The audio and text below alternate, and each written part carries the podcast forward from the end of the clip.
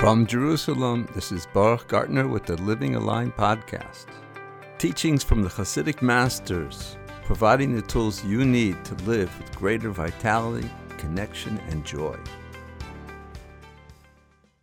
If a person takes a few steps back and he looks from a higher vantage point at the two sections of the Torah the story of creation, Adam and Eve, Cain and Abel, and the story of Noah. Why in the world would you draw out Parshas Bereshis until the birth of Noah? Stop! A paragraph before. Read about Adam one week, Noah the next week, Abraham the third week. Nice, clean, simple somebody messed up in the editing, or they wanted to give us a preview of next week's Parsha. Why does Bereshis have to go until the birth of Noach, the first tzaddik? What's Bereshis all about? Creation. What's the pinnacle of creation? Man. And specifically, the whole world was created not just for man, for the tzaddik. The story of Bereshis is a bunch of mess ups Adam and Eve were exiled from the Garden of Eden.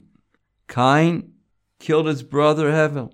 Each and every generation messed up. That's not called creation. The first parsha has to arrive at the pinnacle of creation, and that's the tzaddik. Who is a tzaddik, says the Zohar? Somebody who represents the bris. Bris is covenant. Bris is the most important word of creation. It's called connection. The purpose of creation is connection, connecting God with the physical world, spirituality with physicality. The only component of creation that can do this connection is man. And the only way that man can do this is by living in line with the supernal will. And the ultimate way to do that is when a man and wife join together in holiness. This is called bris. That's why when the Zohar says, Who is a tzaddik? Somebody who guards this covenant. This union is what makes fruit. Be fruitful and multiply. These are the offsprings of Noah. Interestingly enough, Rashi brings the Medrash Tanhuma. What are really the offspring of the tzaddik? not the children. What's wrong with the children? Aren't children your prodigies? They are your prodigies. What's the difference between your deeds and your children? It says in the Meforshim on this Rashi, when a person has a child, even though that child is certainly the prodigy of, of the person, but because Hashem is your partner with that child, it's not really yours. You have a small share in this company.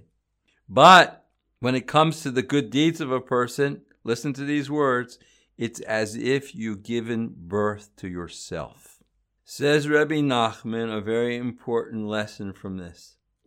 In order for a person to transcend his limitations and give birth to himself, if we are stuck, we are basically stuck with ourselves. Our potential is inside of us. We can't give birth to ourselves. In order to give birth to ourselves, we are going to have to experience birth pains, contractions. I made a joke and said, I am your labor coach.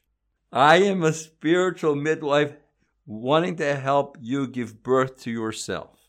One must know that in order to give birth, you're going to have to experience pain. That's exactly what the Rebbe says in this base Torah. I have commanded the ravens that in order to change, you need to engage in transformative giving. Transformative giving means that you have to push yourself beyond where it's comfortable because comfort is nature. Nature is natural, it's easy. If you stay in that zone, you will not grow. Things grow through resistance a person has to push. By a bris, we say, Kishem shenichnis the bris, just like he went into the covenant, Ken yikonis the Torah, the chuppah, or the masim tovi.